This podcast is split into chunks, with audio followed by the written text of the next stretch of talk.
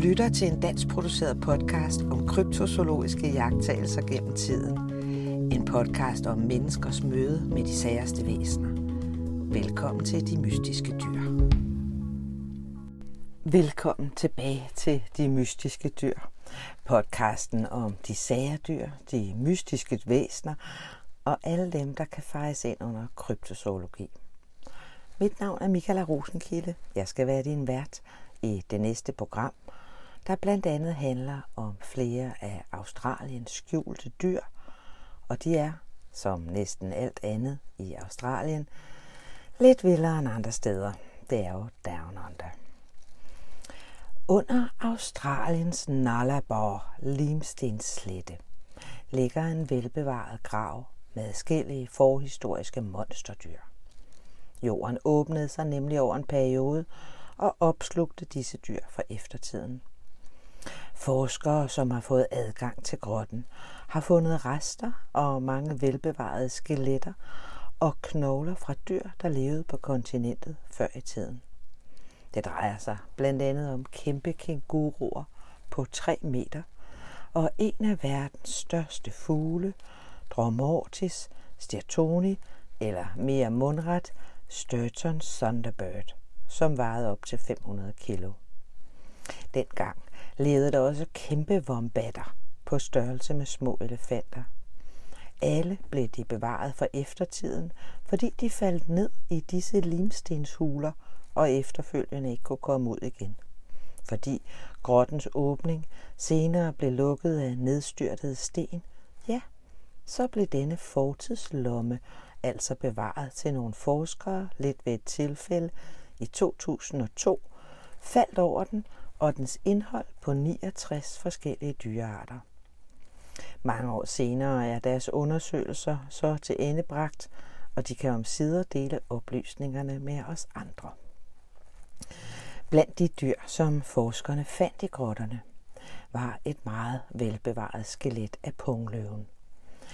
Det er mere end 100 kilo tunge dyr var et voldsomt og skræmmende rovdyr, der tidligere hervede det australske kontinent.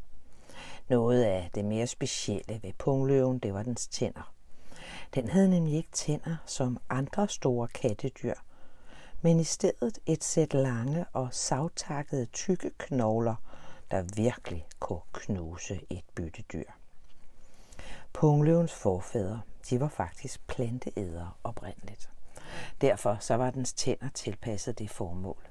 For at løse det problem, nu den langsomt blev til et rovdyr, så udviklede den skarpe fortænder for at opveje de manglende hjørnetænder. Desuden udviklede den knivskarpe kindtænder. Sammen med dens bidstyrke, som hører til nogle af de absolut stærkeste, og langt overgår for eksempel den hyæne, der lever i dag, så havde de en knusende effekt. Forskerne mener for eksempel, at pungløven var i stand til at dræbe sit bytte på under et minut. Pungløven var i stand til at forfølge og dræbe dyr, der var meget større end den selv. Den stærke og skarpe klør hjalp den til at holde sit bytte fanget. Det var nemlig udstyret med krumme tommelfingerklør, som kunne rotere og med lethed sprætte øh, byttedyret op. Pungløven, det var et meget frygtet rovdyr, og det må også have været en voldsom oplevelse at møde en. Den vejede over 100 kilo, nemlig mellem 110 og 175 kilo, og var på størrelse med en stor leopard. Det betød, at den uden tvivl var det største kødædende pattedyr i det område. Det flotte og velbevarede pungløvskelet var ikke det eneste af slagsen, som forskerne fandt i hulen. Der var faktisk 12 til. Man mener, at den hule, som man alle fandt dyrene i, altså også pungløverne, kun var åben i omkring 10.000 år på et eller andet tidspunkt for mellem 400.000 og 800.000 år siden. I det relativt korte tidsrum, så er den store samling af dyr, og især rigtig mange kænguruer, forsvundet ned i hullet. Inde i hulen fandt man forresten også 23 forskellige arter af kænguru, hvoraf man overhovedet ikke kendte noget som helst til de otte af dem. Nå, tilbage til nutiden.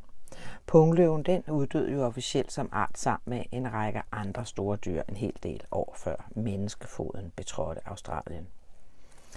Men det er der jo så åbenbart delte meninger om, for kan det nu også passe? Må ikke, at det var mennesket, der udryddede pungløven og de andre store dyr.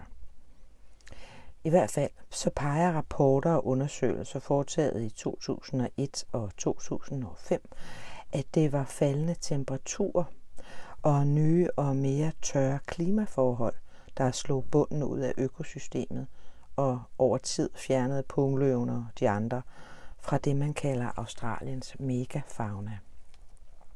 Nogle forskere de mener så ikke, at det holder vand, for den omlægning, øh, den burde dyrene vel nok kunne klare, for det har været værre før, og at det var menneskets tilstedeværelse for netop 40-50.000 år siden, som afgjorde dyrenes skæbne. Det var først efter mennesket ankom, de forsvandt, siger medforfatter til undersøgelsen Richard Roberts, der mener, at brænde påsat af mennesker smadrede de store dyrs leveområder og fjernede deres fødegrundlag. Andre forskere de tror ikke på, at mennesket var den primære årsag til dyrenes uddøen. Blandt andet fordi der underligt nok ikke er fundet hverken spyd eller for eksempel pilespidser, som er ældre end 15.000 år. Og det er en ret væsentlig pointe.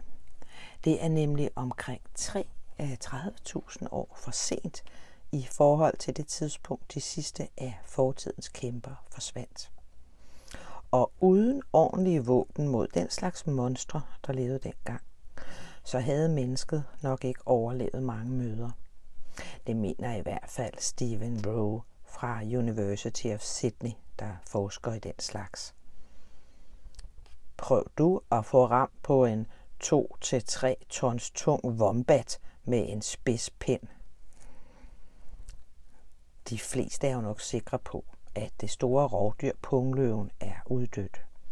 Men den bliver altså stadig set på en video på YouTube for nylig, så interviews en australier, som fortæller om sit eget møde omkring 2010 med et dyr, som han kun kan få til at passe med en pungløve, hvor sært det end lyder. Han fortæller detaljeret om, hvordan han en sen eftermiddag opdager, at der er trængt et stort dyr ind på hans ejendom, hvor det er efter en af hans katte. Han løber efter og prøver at finde ud af, hvad det er for et dyr, som han simpelthen ikke kan placere. Det lykkes ham og hans hunde at jage dyret væk fra sin grund, og katten overlevede. Men bagefter var han noget forvirret og gav sig til at prøve at finde ud af, hvad i alverden det var, som pludselig befandt sig på hans gårdsplads på jagt efter huskatten. Manden, der interviews i et podcastshow, lægger ikke skjul på, at historien er svær at forstå og især at tro på. Og det er den jo også. Især fordi han bestemt ikke er den eneste, der gennem årene er løbet på noget, der mistænkeligt meget lyder som, ja, sådan en. Hvis du er nysgerrig, så kan du finde et link til interviewet på De Mystiske Dyrs Facebook-side fra den 27. januar 2022. Sabelkatte. Det var et rovdyr i kattefamilien. Sabelkatte. De har fået deres navn efter de stærkt forlængede knivbladsagtige hjørnetænder, den havde i overmunden. De ældste former, vi kender, de går cirka 34 millioner år tilbage i tiden.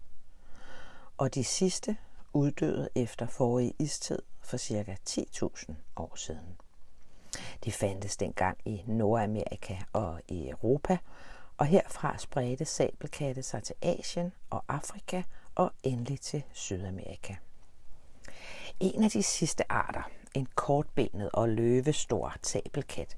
den havde op til 20 cm lange hjørnetænder, som den sandsynligvis jo ned i nakken på sit bytte.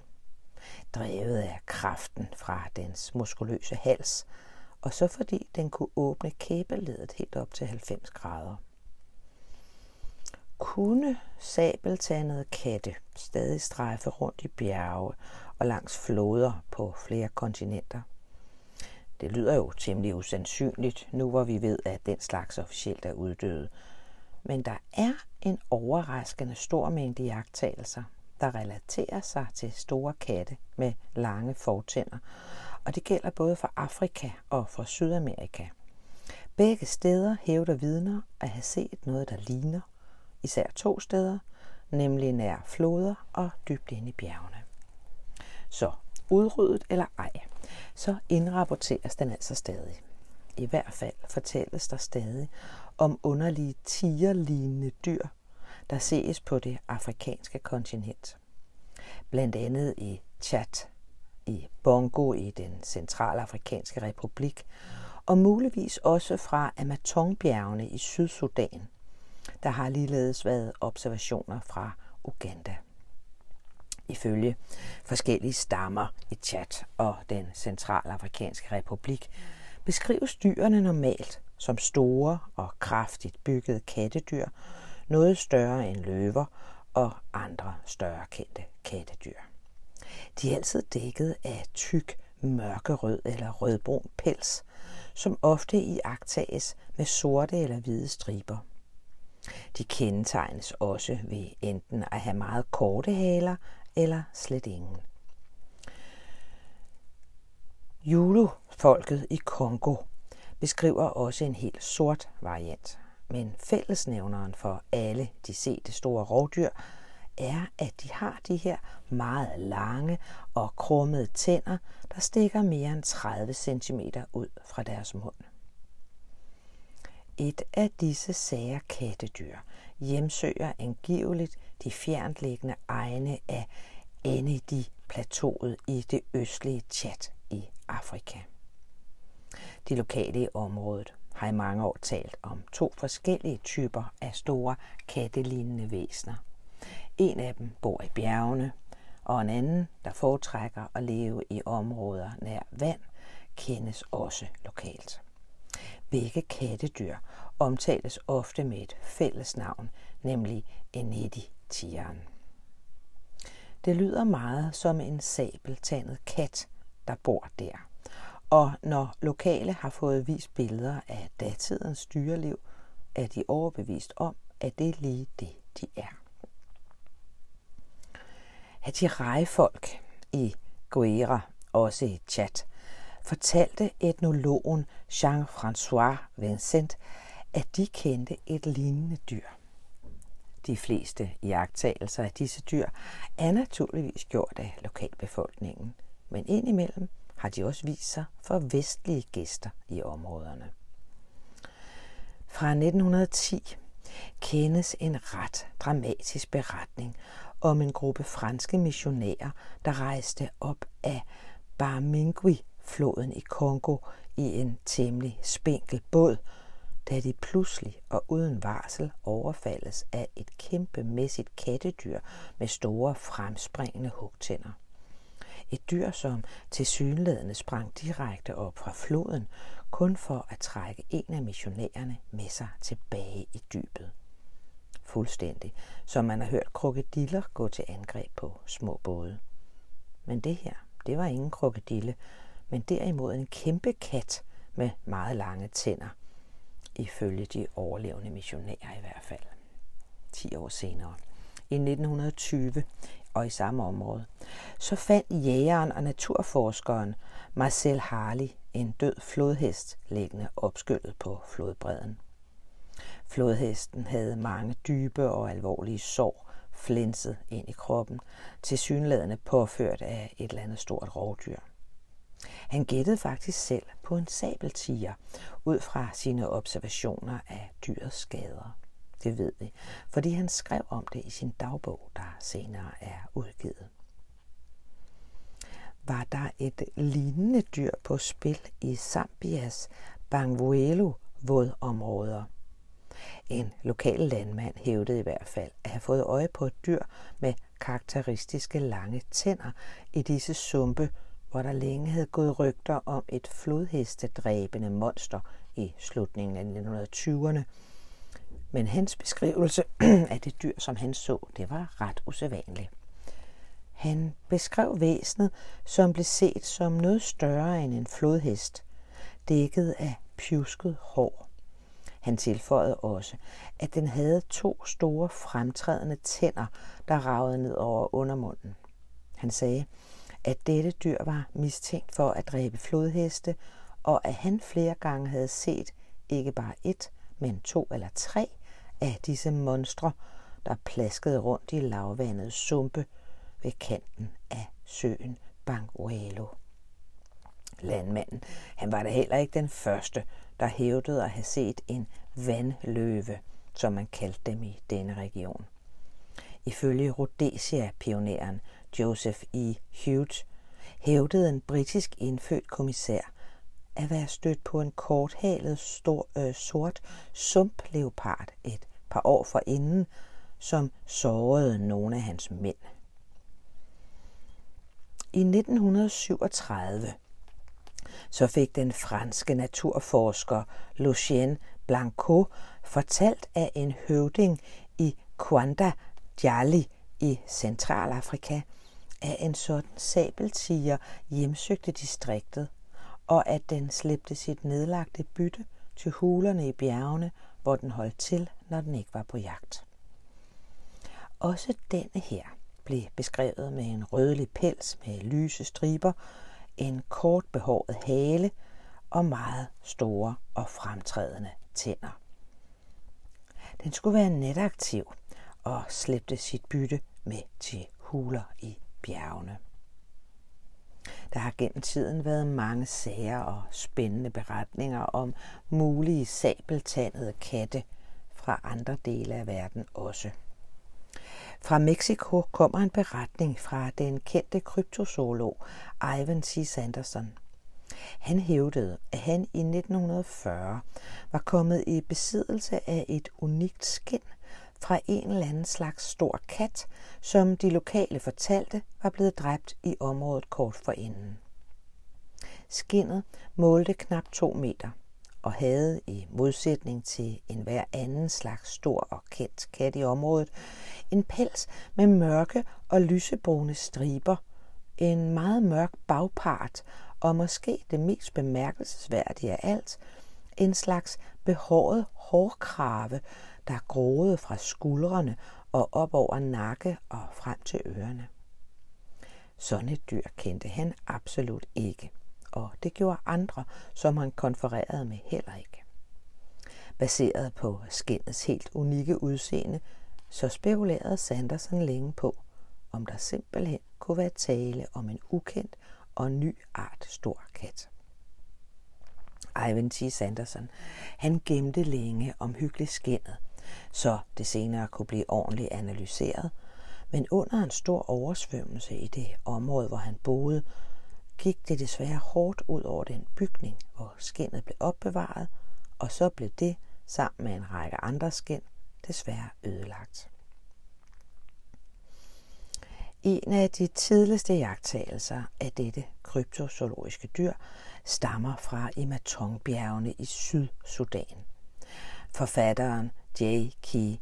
K. Jackson skriver i sin bog Animal Life in the Amatong Mountains, eller Sudan Wildlife and Sport, som blev udgivet i december måned i 1959.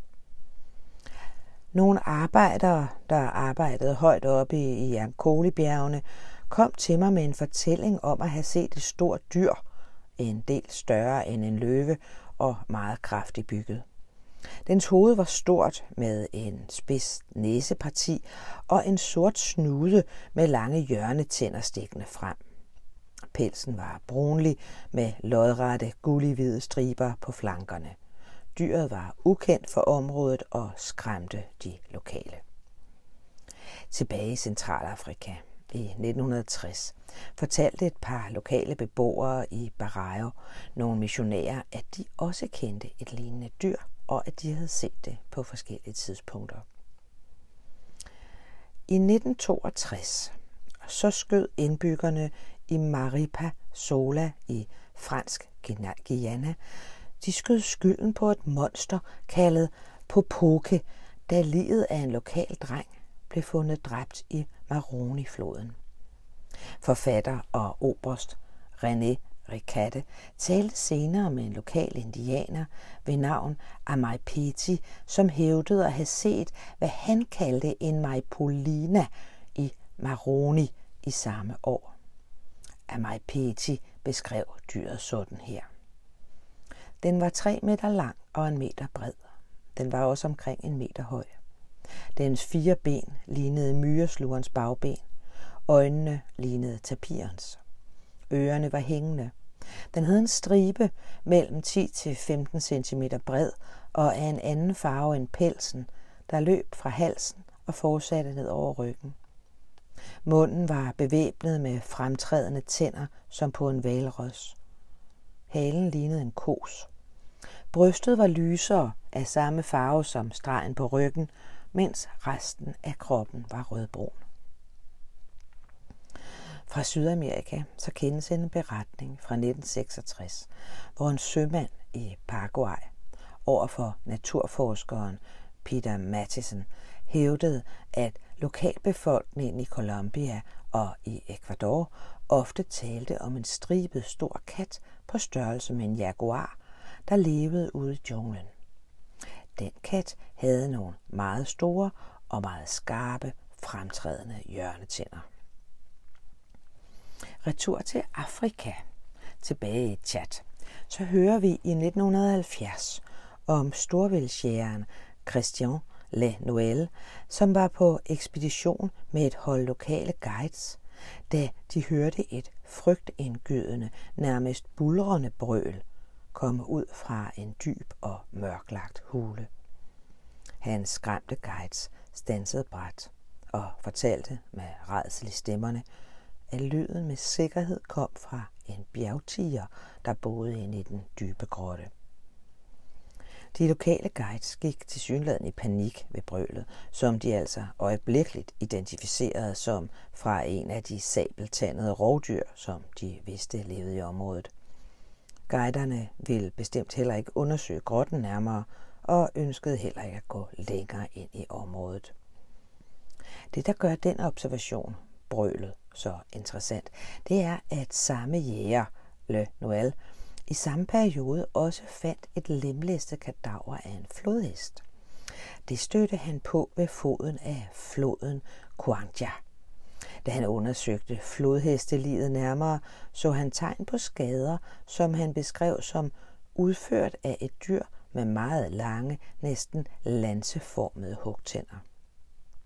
Det minder jo lidt om fundet af den anden flodhest en del år forinden der i 1920, da jægeren og naturforskeren Marcel Haley, som tidligere nævnt, fandt en død flodhest liggende opskyllet på flodbredden, ligeledes med svære skader, som frembragte af et stort rovdyr med overdimensionerede hjørnetænder. Christian Le viste senere nogle af sine guides nogle farvetegninger af tiger, af ocelotter, geparder, sneleoparder og af pumaer. Men så havde han også sat et billede ind imellem af en sabelkat. Til hans store overraskelse udpegede han hans guides uden tøven billedet af sabelkatten som værende deres bjergtiger.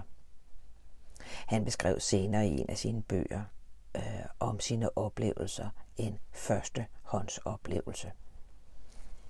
For at overbevise mig, tog de mig altså de lokale, som han besøgte og udspurgte om, blandt andet sabelkatte, til en klippehule, hvor der ifølge dem boede en bjergtiger for omkring 30 år siden, og vi var der altså i 1970.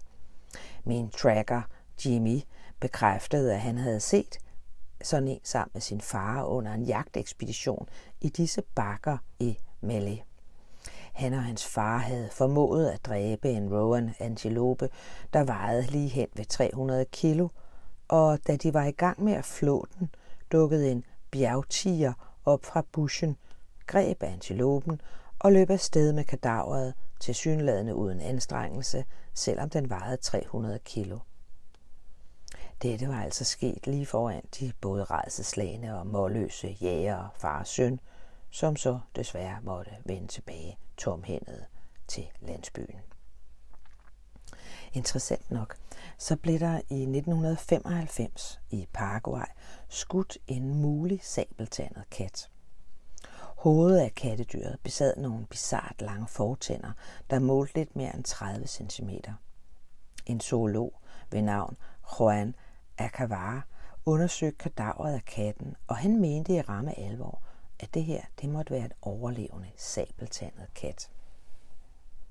Desværre så ved man ikke, hvad der skete efterfølgende med livet. Igen en af de sager, der frustrerer en smule af viderebringen, fordi det bare gør, at også dette fund nu bare er et af dem, der dukkede op og forsvandt, ligesom så mange af de andre. Observationer af noget, der ligner store, ukendte katte med lange og kraftige hugtænder, omtales som sagt både i Sydamerika og i Afrika, hvor observationer generelt falder i to kategorier, enten ses de nær floder eller i bjergrige egne. Historier om sabeltandede væsner kendes fra Peru, Colombia, Ecuador og især Venezuela, hvor et underligt tandbesat væsen flere gange er jagtet i Canaima National Park i Guyanas højland.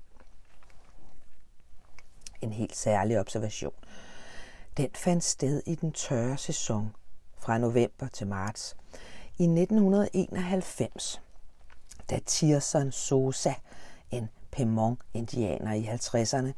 Han var på jagt i junglen omkring Carraro-floden. Da han har observationen, er han tre dage inde i jagten på vej op af floden, da han opdager et dyr på størrelse med en velvoksen jaguar dukke op fra et krat for at drikke vand fra et mindre vandhul. Det var ingen puma, for den havde ikke dens karakteristiske lange hale. Det var heller ikke en jaguar, da den ikke havde de karakteristiske camouflagepletter. Tierson Sosa påpegede også en vigtig detalje, som stærkt fangede hans opmærksomhed og betød, at han forstod, at dette dyr var noget særligt. Selvom katten var placeret på et ret fladt underlag, så var dens forben tydeligvis længere eller bare mere robuste end de bagerste ben. Dens farve var gulligbrun eller lysebrun, og så havde den altså, hvad der så ud til at være to store og krogede hugtænder, der stank langt ud over munden. Næsten al information om sabelkatte det er blevet indsamlet i løbet af det 20. århundrede. Men et dyr, som omtales som en vandløve, er blevet indrapporteret fra Kamerun inden for de seneste år en bakamand, der blev interviewet af den franske kryptozoolog Michel Ballon. Han hævdede, at han havde set en vandløve i et bagholdsangreb på en bjerggorilla, kun for at trække den ned af floden og svømme væk med dens livløse krop. Dog har kun et par af vidnerne hævdet, at dette dyr har de karakteristiske lange hugtænder. Ifølge nogle kilder kan Baka-vandløven endda dræbe unge elefanter. I Angola ser det ud til, at man også stadig tror på et lignende dyr.